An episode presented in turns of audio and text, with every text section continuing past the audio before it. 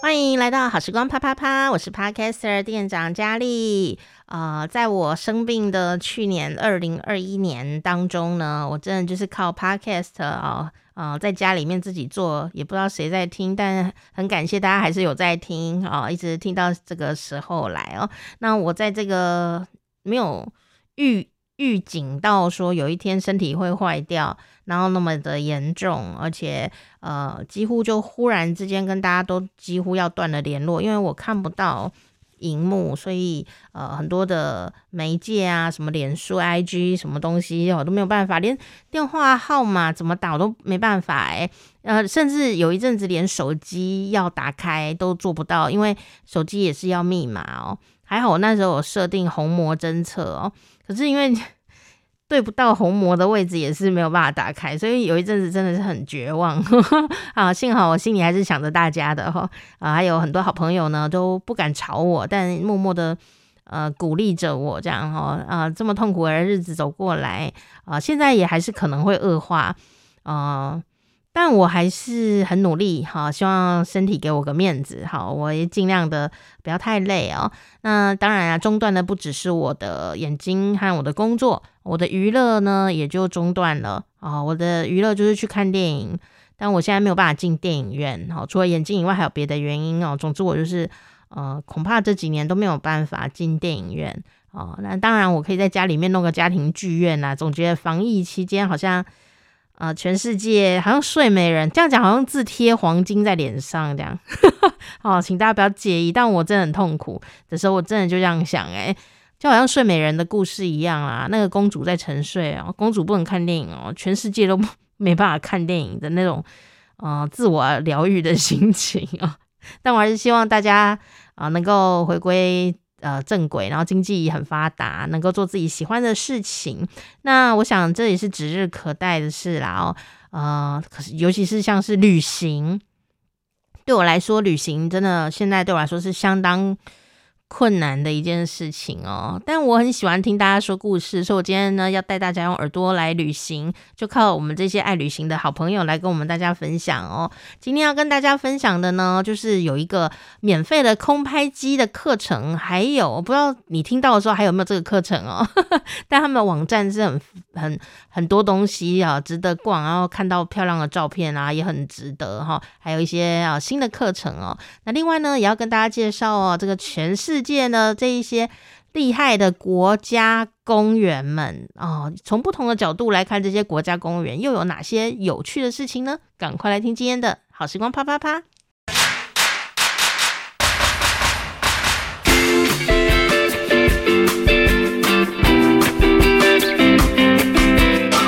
哇，今天店长佳丽呢邀请到啊，我们恍如隔世。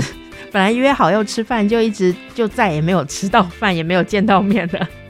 一位好朋友。我们今天邀请到我们的这个旅读杂志的。呃，心怡来到我们节目当中，Hello，心怡，Hello，大家好，佳丽好，我是心怡。哦，很多人喜欢心怡介绍的主题哦，因为呃都非常的有这种知识性，而且很有趣哦。那在这种不太能出去旅行的时候，还要做旅读的杂志，其实很辛苦。但是呢，当一个读者是很幸福的哦，打开你就好像是来到。世界各地了，然后帮你准备的好好的，当然还有电子版跟这个呃我纸本的杂志都有哦。那我们呢，今天呢要来跟大家介绍，就是我们三月号的这个主题，讲到呢，就哦原来世界各地有那么多的国家公园，然后呢还有其中一个，我想很多听众朋友一定都听过，就是黄石公园，它也啊、年纪。颇大了呢，哈，我们的这个旅读杂志啊，今年也十周年，好，都在这个三月份发生了哦。我我比较好奇的事情是啊，一个杂志要办十周年，真的很辛苦。因为我读书的时候，大家都说希望谁，这句话，如果你害一个人，对，想要害 害一个人呐、啊，财产没有的话，就叫他办杂志这样子哦。哦，对但是我旅读竟然十周年了，而且。光心仪，你你入行多久了？你在旅读多久了？哦，其实我也也蛮就是旅读十周年，然后我参与了其中大部分的时间，大概八年左右的时间。对啊，所以啊，我我们节目也参与了蛮长的时间。对，应该很多听众朋友也是可能会从我们很早期的那个期数，然后就听到现在，默默的我们就一百二十一期了呢。是啊，因为我第一次访问旅如就是心仪，然后那一期是讲哈尔滨。嗯哇，那是我的第一期封面故事，第一趟出差，对，所以他就很感动，说是我第一次这样子啦，哈，他一直到现在，然后这次十周年庆又是心仪来，我就觉得很有趣的缘分哦。那十周年呢，我们先不管国家公园，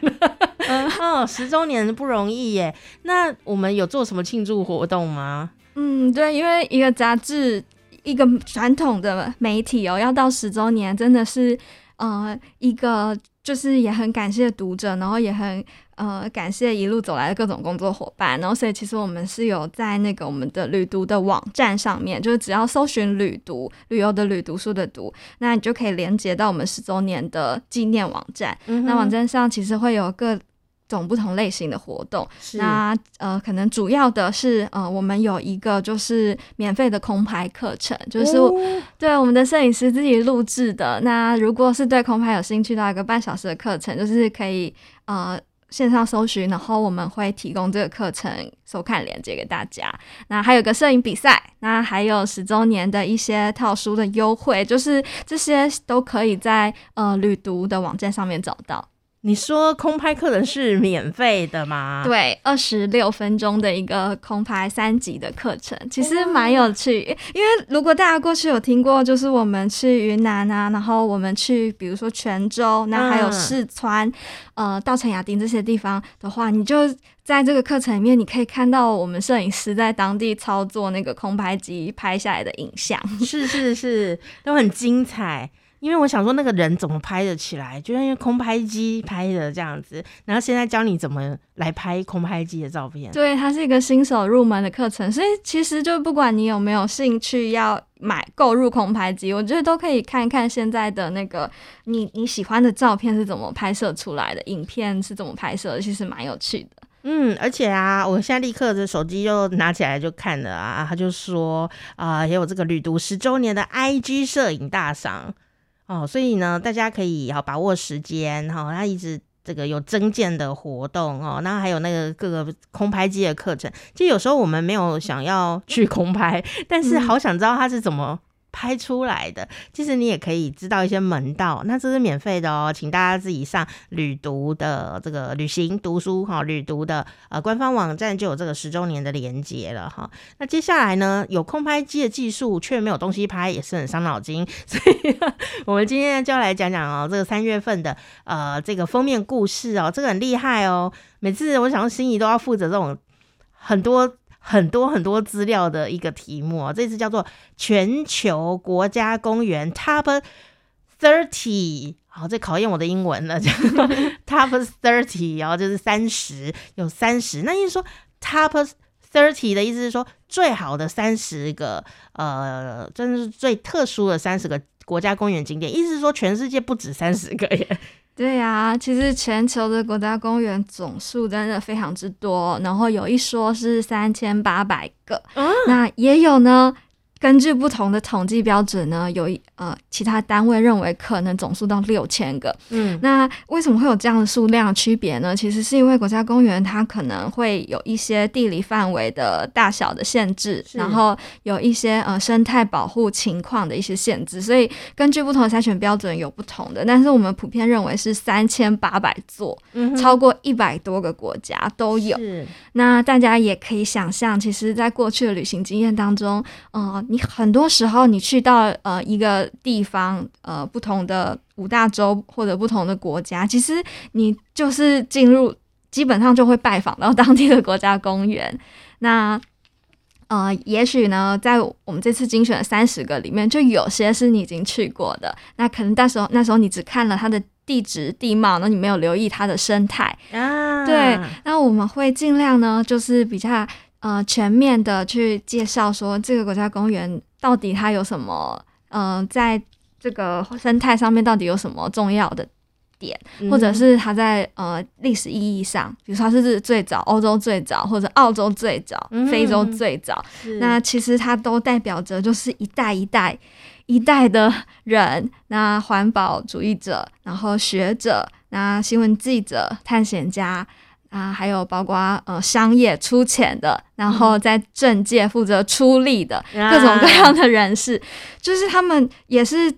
有点也是像办媒体一样，在做一个很浪漫的傻事，然后所以呢，呃，才让我们后代的人会觉得，哎，国家公园就是一个基本常识，不是吗？可是，在一百五十年前，不是基本常识哦。哦，对耶，你说的很对哈、哦，因为我们常常都会觉得什么都是，哦，这应该 common sense 啊，这不是早就应该基标配啊，这样子啊，标准配备啦，哦，事实上并不是这样子哦，因为人的开创性跟冒险性。在当年要做一个这样的一个事情哦，是很多人都会 看衰你，嗯、觉得你做不起来的，或者说你做这个事要干嘛啦？但是我们在未来的人呢、啊，却早就觉得这应该的啊，这本来就应该要这样啊，或者是呃觉得很珍贵啊。可是当年的人是怎么想的？我们其实很难猜测。我觉得这个对我们现在的人来。呃，为未来准备一些事情哦，是很有开创性的思考的哦。那所以啊，我们当然就来聊一聊一下，小聊一下，就是那第一座开创性的这个这种傻事 是哪一座国家公园呢？哦，最有代表性的也是全球第一座国家公园，其实就是。今年成立一百五十周年的黄石公园，刚刚就在讲它啦。对，它是在呃一百五十年前的三月一号的时候正式成立的，嗯、所以正好到我们这个月是一百五十周年。是，是会想说双鱼座耶。嗯，对耶，浪漫耶。哦，那所以黄石公园这次，因为黄石公园这是一个一百五十年的一个，在这几十年都是一个很大的景点呢、哦。有听众朋友可能去 N 次了哦。那我们这次要写它写什么呢？嗯，因为这次国家公园。这主题哦，它其实都会是一个比较经典的题目，因为大家陆续可能过去都会看过什么，呃，一生必访的国家公园啊，然后然后全球最美四十六国家公园对精选，那我们当然就会想说，哎，那假如在一百五十周年这个日子旅读，就是作为我们一个很喜欢挑战自己、折磨自己的媒体呢，我们要怎样做出不一样的题目？那。其实有一个关键，就是我们还是回到我们觉得旅行当中，其实呃人这一块，就是很多时候往往都是你一个启程的动力。是，那呃也是在黄石国家公园成立的时候，其实呢这其中也离不开很多呃文学作家，啊、然后小说家，那自然书写者，那他们。撰写的一些文学经典，所以就是让更多人会呃把国家公园这个地方呃视作是一个就是呃像人类心灵庇护所这样子的一个所在。嗯、那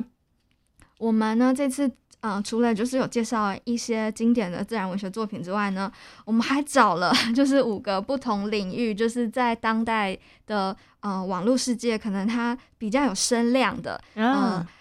登山者，然后生态摄影师，是还有亲子玩家等等的，就是请他们来介绍这些不同于就是过去大家熟悉的国家公园。嗯哼，哦，所以这五个人都蛮特别的，对不对？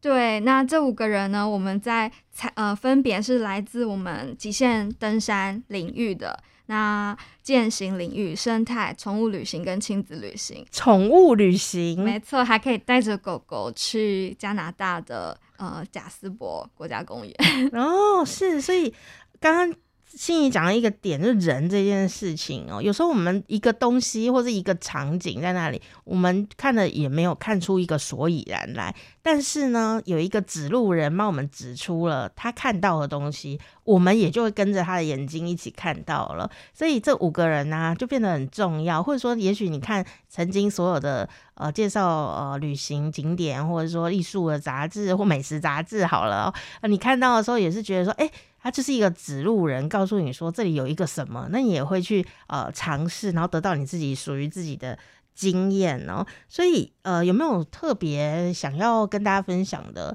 呃，你觉得最最最意外或者最最有趣的一个地方呢？哦，其实真的，我们五位的那个旅行玩家，他们介绍的那个国家公园，真的都好特别哦。嗯哼，就是那如果真的一定要挑几个的话呢，呃，我们。首先放到前面，第一个是的是詹巧瑜，uh huh. 就是一个呃，在台湾第二位登上玉呃那个珠穆朗玛峰的女性登山家。然后她超级年轻哦，就是看起来就像是一个很甜美的呃女小女孩。Uh huh. 然后，但是假如你在有 follow 她的那个网络的脸书的社团的话，你会发现她。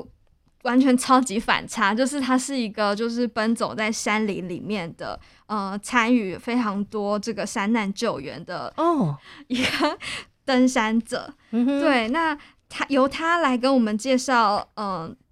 他自己曾经去过的国家公园里面印象最深刻的一个，那也非常出乎我们意料，就是他讲的是位于中亚吉尔吉斯的一个阿拉阿恰国家公园。他们怎么知道这个地方？的确，我们听到的时候也会哇，呃，这个国家公园就在中文世界的资料哦，可能并不多，很少耶。对，因为基本上你去过中亚的人就不多了，是。然后你会了，为了去中亚爬山的人，那真的在台湾可能真的就是有非常热爱登山极限。攀岩，然后极限攀冰这样子的一个族群，嗯、他们才知道。是，那就透过他的介绍啊，你也会真的蠢蠢欲动，哎，就会觉得哇，想要去极限攀一下。对，而且因为这个公园可能大家听起来陌生，但我假如讲说它是天山山脉的一部分。哦对，你就会瞬间觉得啊，原来在那一块。我知道了，就是那个啊，武侠小说都会去踩天山雪莲，但其实没有那个东西的那个地方。啊，其实有一种就是被人家视作。就是天山雪莲的化身的植物，然后可是就是没有没有没有那个功效，因为我是旅看旅读才知道的，就是说有一集也是讲这个天山雪莲有这个东西，但没有那个功效。对，至少可以满足一些那个武侠爱好者的幻想。嗯、那阿拉恰这个地方也是哦，就是它其实呃，你可以把它想象成就是一个在。嗯，类似帕米尔高原那样子的环境上面，嗯哼嗯哼，然后在天山山脉的分脉分布的一部分，它是一个户外运动爱好者的必访之地。哦，是，就这边的地形很特殊，所以呢，导致呃，它有各种难度，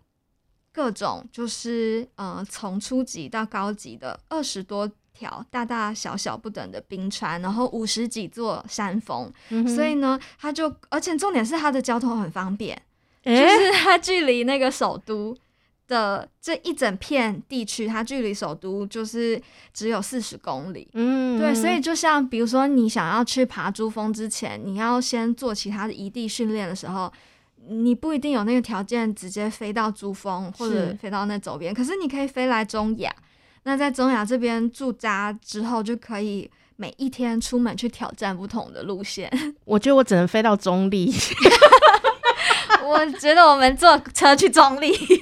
有时候都会迷路。哦，然后他到中亚，而且这是一个这么的可爱甜美的女孩子。对，这个反差真的很大，因为呃是一个非常有活力，然后呃而且活跃于网络社群，呃对于各种。登山政策啊，山林开放等等，他都会出来振臂疾呼的一个很热血的青年哦，真的，因为有时候我们只想去看，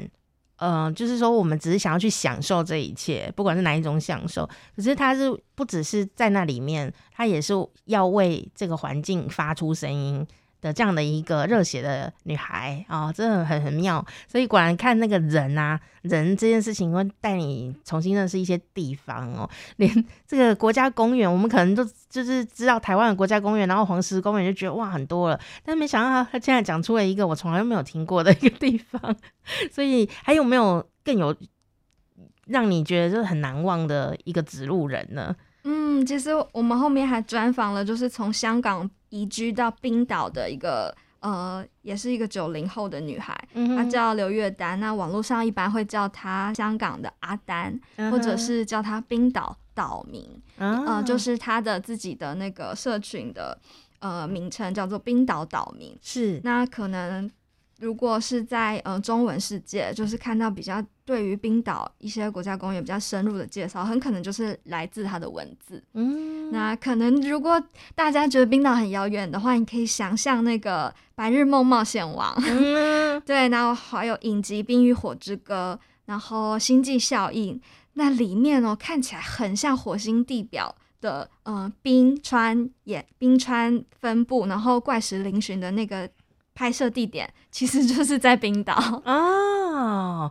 所以有时候电影当然是有些场景做出来的，但其实他们也会真的就是去拍那个实际的风景。对，因为可以减少那个后置 成本，那个后置成本也是很高。对，那冰岛这个地方真的就很像是一个异异不同的星球上面的一个地貌景观，然后因为人在其中会非常的渺小。嗯对，那阿丹就是跟我们分享了，就是冰岛人，呃，长期生活在这样的环境里面，他们的性格，呃，特色啊，还有呃，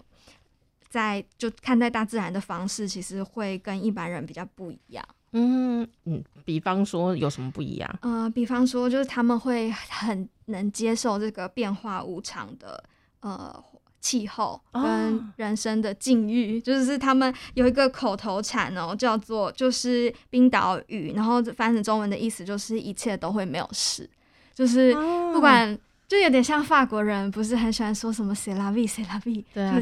这就是人生，对对对。那冰岛人讲的就是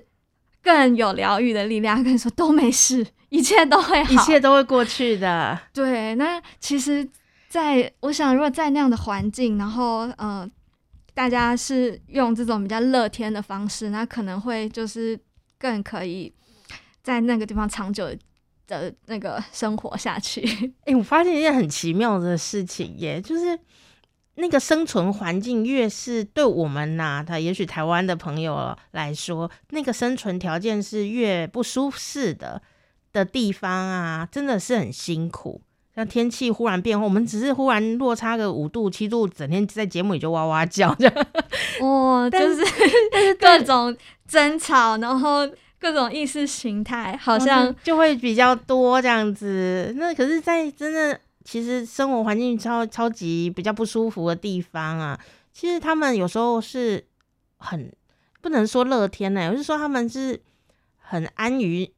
这样的一个状况就是，哎，反正我知道啦，反正就是这样会过去的啦，就会这样子。反而那种大惊小怪的心情，在那个地方感觉好开阔哦。嗯，我觉得他们好像情绪会非常，就是可以比较稳定，还是因为比较冷，来不及反应。是，就是我们我。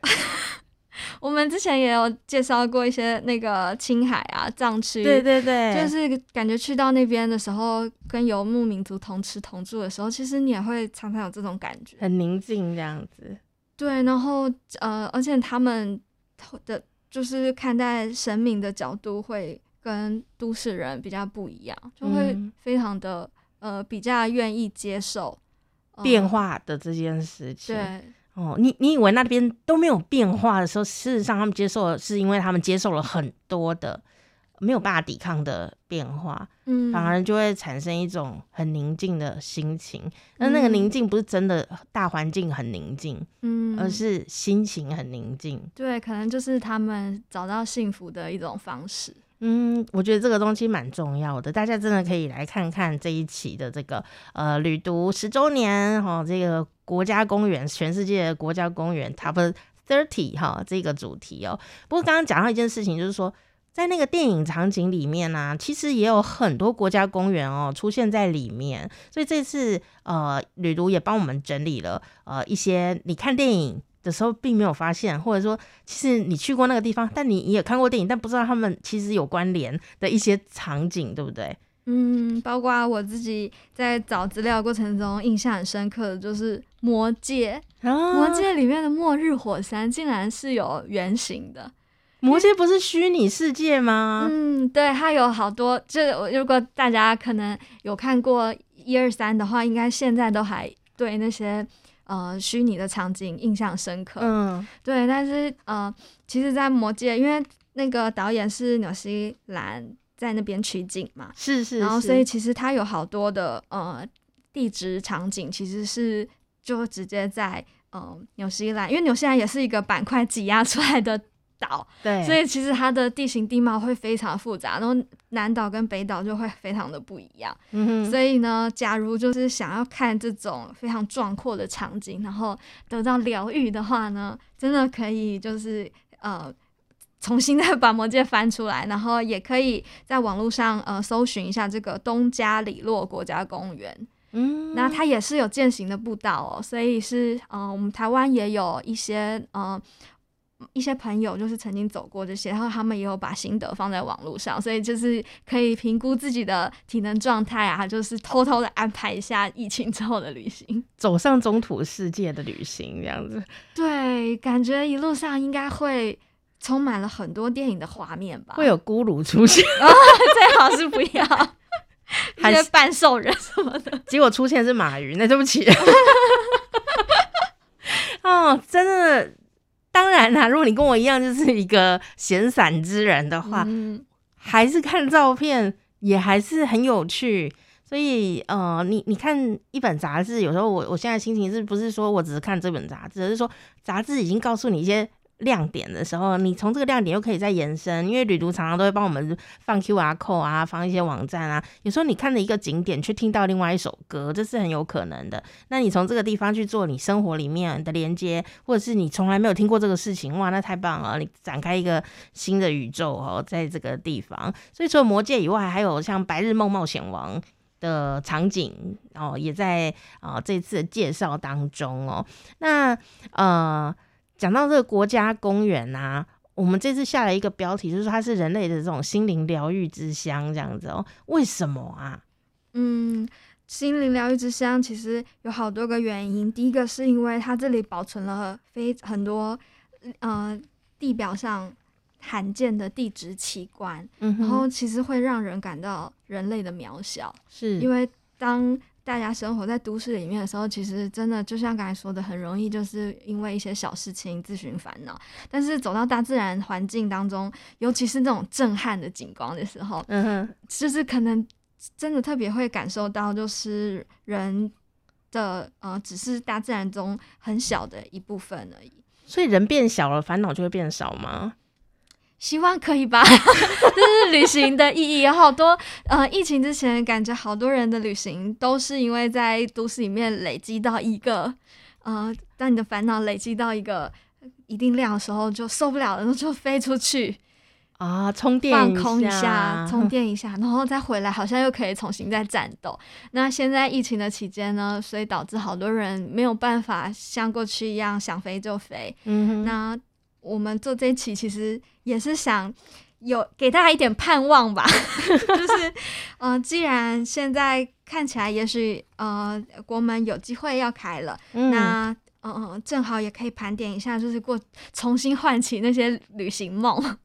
之前不敢深舍一些旅行梦，可以重新想一想。是哦、呃，当然如果你跟我一样，我还是不会想出门，或者说我。变得不方便，我也是有一点后悔，一点点啦。嗯，但是因为我知道我的个性就是一个闲散之人吧，这样，嗯、我如果出去玩，就是会待在旅馆里面都不出去啊那种人。嗯，就是这个，我跟这个我们另外一位旅足的呃这个朋友啊，就是那个那个借文啊，就有讲过，我就说我去旅行，我就会选一个好一点的饭店，然后在里面都不出来。嗯，但是但是，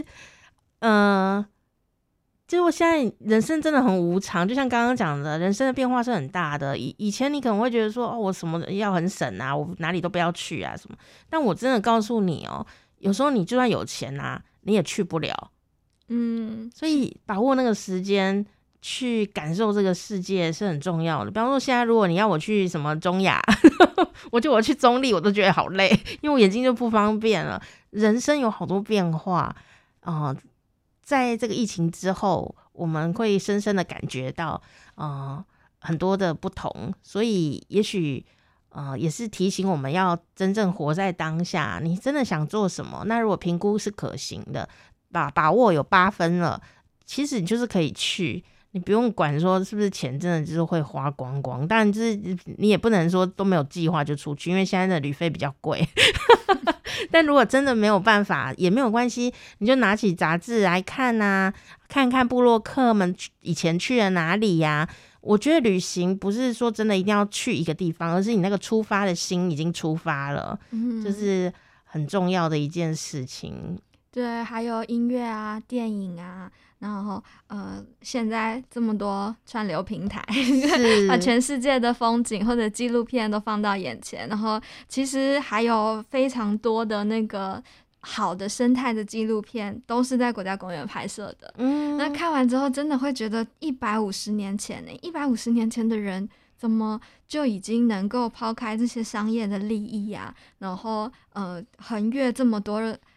不理解的人的阻碍，然后去想到说我们要设一个生态保护区、自然保护区、地质保护区，就会觉得很感动。对，非常佩服他们这种傻劲，然后也佩服他们的行动力跟冲劲。这一百五十天前，有的人也也是想不到，是一百五十年前 哦。那当然啦、啊，我们从现在的角度看，就是他做了一个超级对的选择。但如果你回到当年看的时候，哦、呃，也许你就会发现说，哦，原来我要做一件事的时候，阻碍是相当多的。那我到底要不要坚持下去哦？哦，那我就会最后我想要问一下心怡本人呐、啊，哦、呃，这个旅读十周年很不容易，那你在旅读也占了很大的一个生活的时间。我们刚刚讲啊，去旅行其实就是啊、有时候会放空，然后去宣泄一下自己平常的生活压力。但是心怡，你去旅行就是在工作耶。我好想听听你旅行的意义是什么啊？你自己的旅行的意义是什么？其实我也跟那个介文还有跟佳丽，其实有相似的一部分，也有不一样。就是我会把那个采访这件事情跟旅行完全的划分开来。嗯、就是采访的时候，当我呃过去。比如说，我们做了青海啊，做了新新疆，然后做了云南、内蒙，嗯、就是去了这种大家梦想中的旅游目的地的时候，我其实就是在工作。对，抱持着不是一个旅行的心态，抱抱持的是一个我要非常呃全力的跟当地的呃快速的了解当地，然后以便呃我回来可以把它如实的呈现出来。嗯，对我其实。但我当我自己旅行的时候呢，就是我就会完全的放空啊，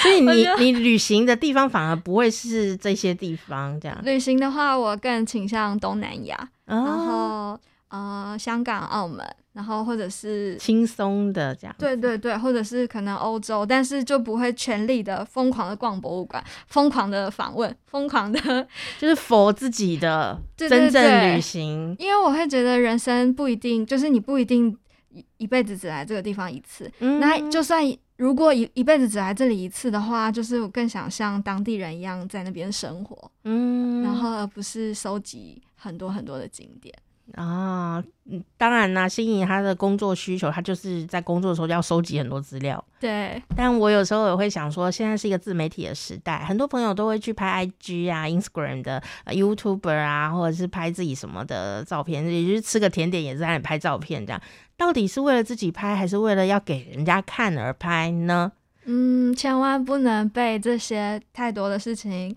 呃，捆绑了，对，捆绑，然后导致你不一定真的有享受到那趟旅程。对啊，我跟你讲，我真的这件事情也是真的是哈，特别我觉得讲的特别好，因为有时候我们呢、啊，像我们的生活跟工作粘得太紧了，就是生活就是喜欢的事，工作也是喜欢的事。有时候你是吃一块蛋糕啊，就一直想要访问老板给听众听了，那就没有办法专心吃蛋糕啊。所以有时候我就觉得啊，有时候人还是需要一些任性的时间，就是不要管听众，管他的，我要吃我的蛋糕，我要。但是有好吃的还是要介绍给我们。你看人真的很难做，就大概我吃了两次，确认它很好吃，我还是会想要访问。嗯，没有办法，这就是人生。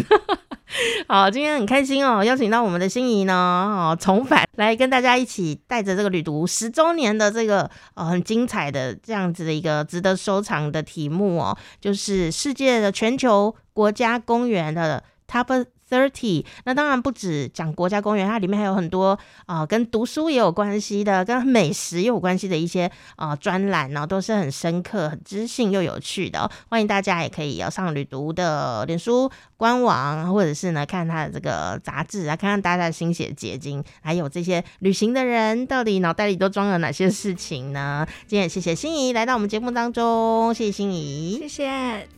好，我也会陆续把我呃跟这个旅读杂志呢历年来访问的内容哦，可以放上来，也会让你觉得哦有一种哦呃人面桃花的感觉，或者是说哇原来世界进步的这么的快速，好，不知道会有什么感觉。不过这是我们呃多年来累积的友谊，在每一集的节目当中可以感觉到他们对啊、自己生命的。和工作的努力，然后把这样的一个热情带给呃所有的读者跟听众朋友哦，所以我会陆续把